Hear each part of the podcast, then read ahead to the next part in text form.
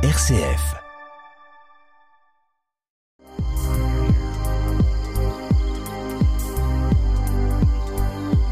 Au ras des pâquerettes, Étienne Dallaire.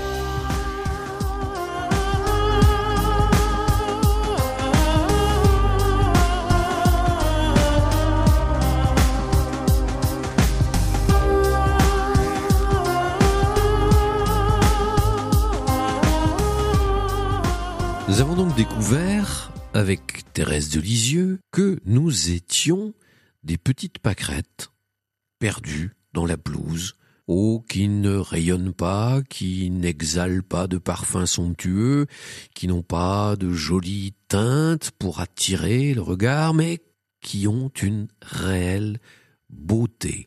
Leur beauté tient même dans leur simplicité. Et puis nous avons également appris, avec le psalmiste du psaume 138, que nous étions des merveilles. Oui, ce n'est pas une folie qui nous passe par la tête, c'est écrit dans le psaume Merveille que je suis. Pourquoi? Parce que j'ai été créé par Dieu, parce que la vie m'a été donnée, parce qu'elle est un cadeau inestimable. Et chacun, chacune, à ce titre, est une merveille.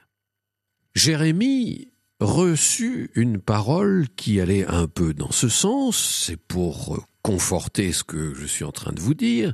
Dès le début du livre de Jérémie, au premier chapitre, la parole de Dieu lui fut adressée en ces termes.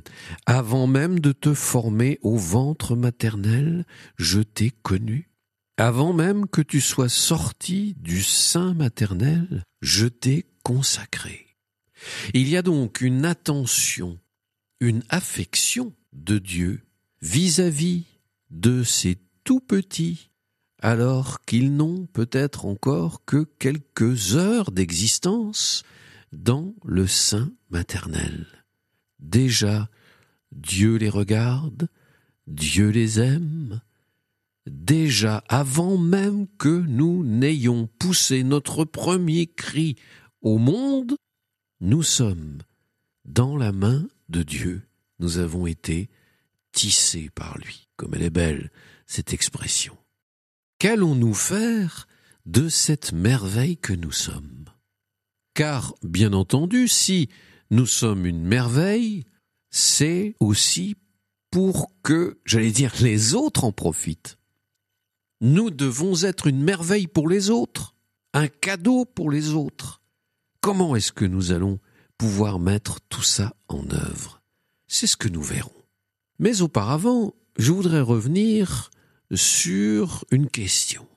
Il a été dit, y compris dans l'image de Thérèse, que l'humilité était une grande et belle chose. C'est un des plus beaux traits de l'âme que d'être humble. Mais alors, quand je me proclame une merveille, est-ce que je suis en train de sortir de cette humilité? Je suis en train de me gonfler la tête. Je suis en train de m'affirmer égoïstement et faussement. Qu'est-ce que l'humilité? Souvenons-nous que le mot même vient d'une racine humus, qui signifie la terre.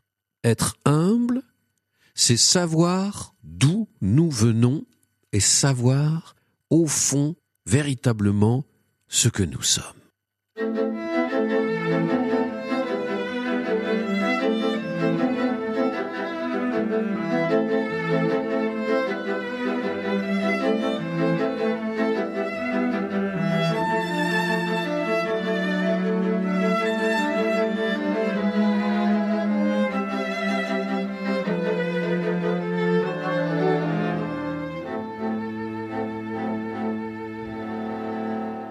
Au ras Étienne.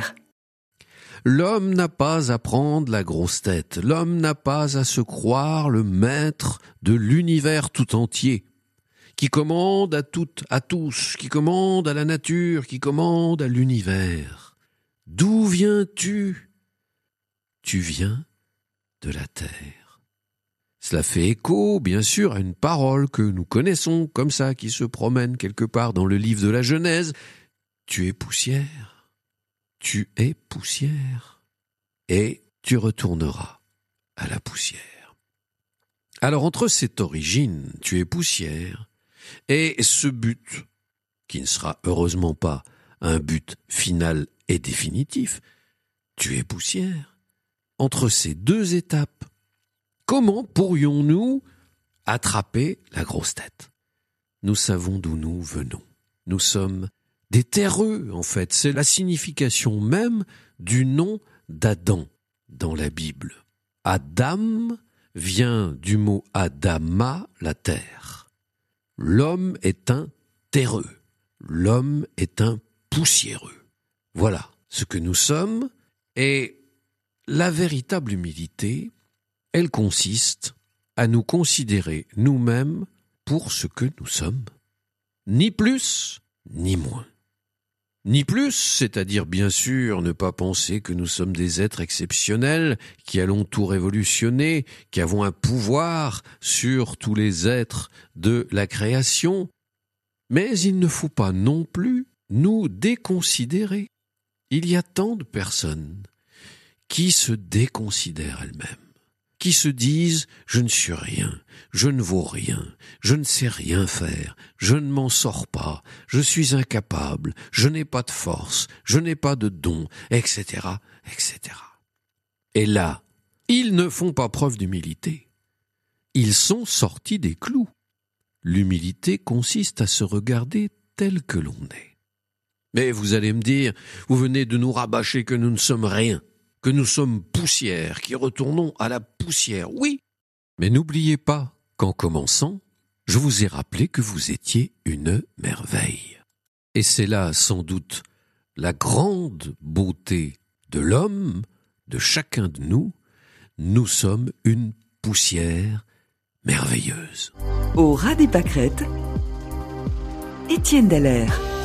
Certains ont la propension d'avoir une idée très haute de leur propre personne, ce en quoi ils se trompent, et d'autres ont la fâcheuse attitude de se déconsidérer, de se croire bien pire qu'ils ne sont. L'une et l'autre de ces deux attitudes sont à rejeter, parce qu'elles ne sont pas dans la vérité, tout simplement. Il faut que nous puissions porter sur nous-mêmes un regard juste et vrai, tel que nous sommes. Et nous avons vu que nous pouvons glaner des éléments dans, notamment dans la Bible. Nous sommes à la fois poussière, nés de la poussière, et nous retournerons à la poussière, c'est-à-dire que nous ne sommes pas grand-chose. La poussière est balayée par le vent. Mais en même temps, comme le disait le psalmiste, nous sommes des merveilles. Nous sommes des merveilles poussiéreuses ou de la poussière merveilleuse, comme vous préférez. Voilà ce que nous sommes en réalité. Il ne faut pas oublier ni que nous sommes poussière, car alors nous nous prenons euh, pour le nombril du monde, et il ne faut pas non plus oublier que nous sommes une merveille. Sinon, nous nous prenons pour la balayure du monde.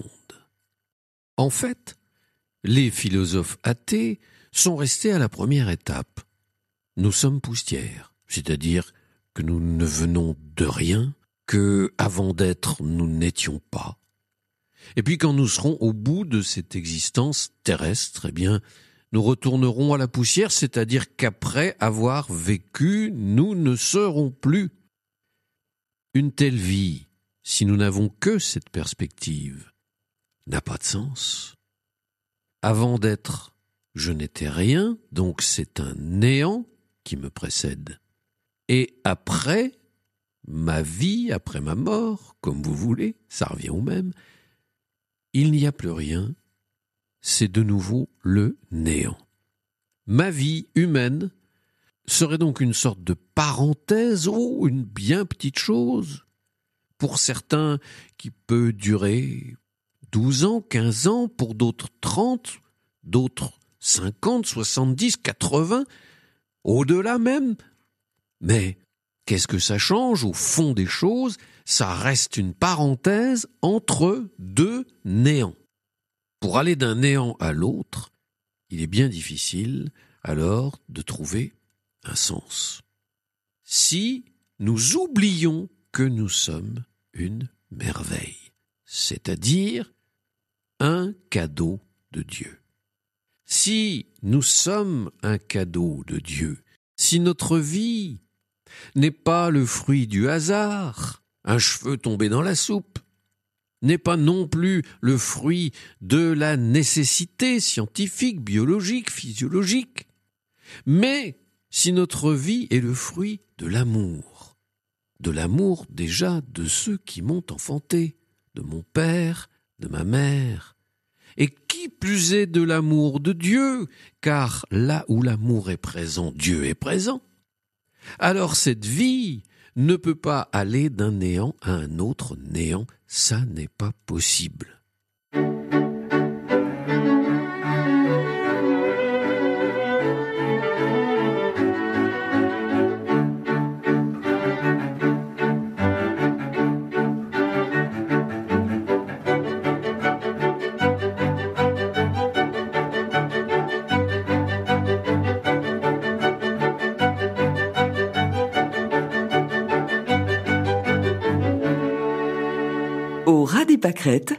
Étienne. Le fait de savoir que nous sommes une merveille fait grandir en nous l'espérance. Nous pouvons avoir une espérance que même en retournant à la poussière, notre parcours ne s'arrêtera pas là.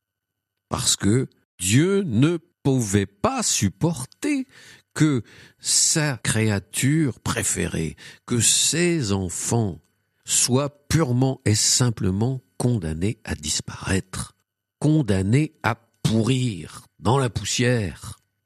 Pouvons-nous nous-mêmes l'accepter lorsque nous perdons un enfant ou un être cher qui nous est proche? Nous ne pouvons pas l'accepter. Nous ne pouvons pas accepter que cet enfant, notre enfant bien-aimé, retourne à la poussière, nous sentons bien au fond de nous-mêmes que ça n'est pas normal, que ça n'est pas juste, que ça ne peut pas être ainsi. Nous le sentons un peu de manière floue, la vie ne peut pas s'arrêter ainsi. L'homme n'est pas fait pour ça, et tout homme a cette espèce de trace d'éternité dans son cœur, qui lui rappelle qu'il n'est pas fait pour retourner à la poussière.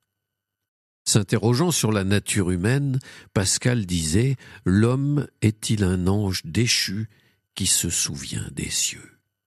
Il a quelque part en lui ce souvenir des cieux, ce souvenir de l'éternité, cette empreinte divine et rien ne peut l'effacer. Alors que rien dans notre existence, qu'aucune difficulté, aucune épreuve ne puisse nous faire oublier que nous sommes une poussière merveilleuse, une poussière d'éternité. Chemin faisant, nous avons déjà fait un sacré trajet. Nous sommes partis du jardin de la petite Thérèse des belles fleurs, des pâquerettes qu'on trouvait dans la pelouse. Nous sommes partis de la constatation que ces pâquerettes, dans leur simplicité, étaient belles. Et puis le psaume nous a rappelé que nous sommes des merveilles. Et la Genèse nous a rappelé que nous étions poussière. Et tout cela nous a amené à nous reposer la question du sens de la vie humaine la nature de l'homme. Qu'est-ce que l'homme? Un accident de parcours? Le fruit du hasard?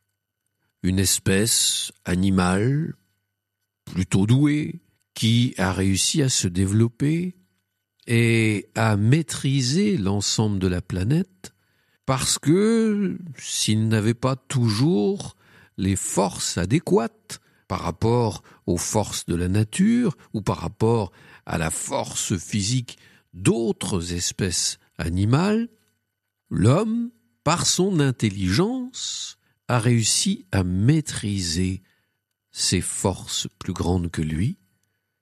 Il a réussi même par sa technique à s'en servir, à les mettre à son service, ses forces.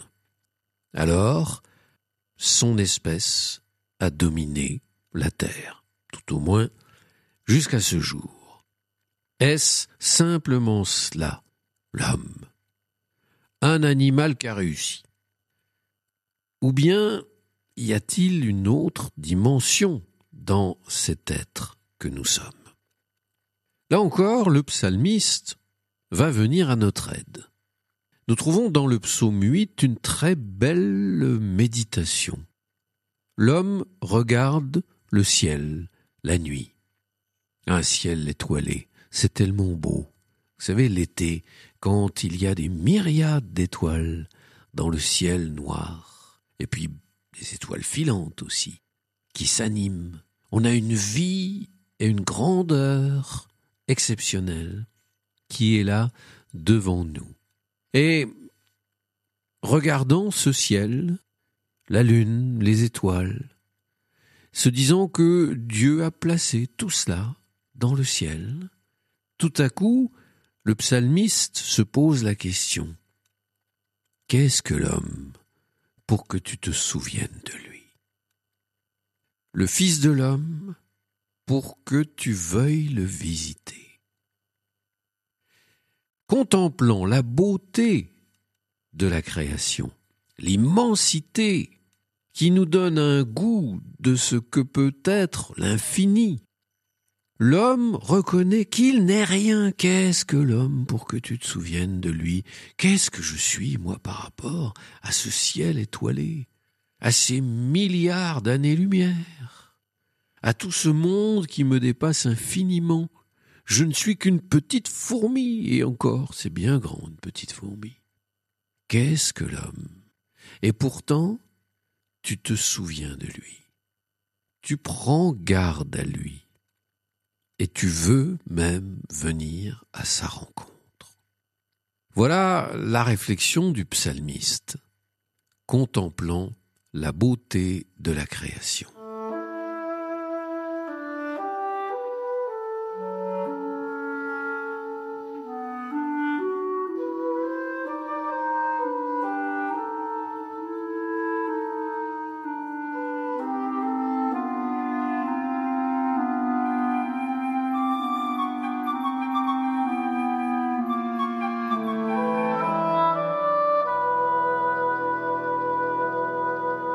Au ras des pâquerettes, Étienne Dallaire.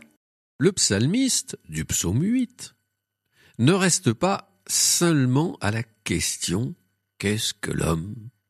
Pour que tu te souviennes de lui, qui pourrait finalement être une question un petit peu pessimiste et qui engendre un certain malaise. Mais il apporte des éléments de réponse. À peine le fis-tu moindre qu'un Dieu tu le couronnes de gloire et de beauté, pour qu'il domine sur l'œuvre de tes mains, tout fut par toi mis sous ses pieds. Tu le fis à peine moindre qu'un Dieu. Là encore, voilà peut-être euh, une phrase qui peut nous étonner. L'homme est presque Dieu, il est à peine moins que Dieu. On pourrait aussi penser que là, il s'agit d'une affirmation extrêmement erronée, extrêmement exagérée. Mais c'est la Bible qui nous le dit. Il y a, de fait, dans l'homme, une dimension, une présence divine. Il faudra qu'on y revienne parce que c'est un élément fondamental pour comprendre la nature humaine et le sens de la vie. Et c'est la raison pour laquelle la vie humaine est infiniment respectable, que tout homme est infiniment respectable. s'il n'y a pas cette référence de l'homme comme créature de Dieu, comme enfant de Dieu, pourquoi je serais amené fondamentalement à respecter l'autre Pourquoi? Qu'est-ce qui me pousserait à le respecter, si ce n'est peut-être que je me sens de la même famille, euh, il est de la même espèce animale que moi, et un lion ne dévore pas un lion, un loup n'égorge pas un loup, alors euh, euh, en tant qu'homme, je dois du coup, par sympathie zoologique, respecter mon semblable. L'histoire nous montre que malheureusement ça ne suffit pas c'est parce que la vie contient un trésor extraordinaire, la vie humaine, qui est la présence de Dieu. Paul dira, nous sommes des vases d'argile, mais nous contenons un trésor infini, cette présence de Dieu, c'est pour cela que la vie humaine est infiniment respectable et c'est ce qui donne tout son sens à notre existence.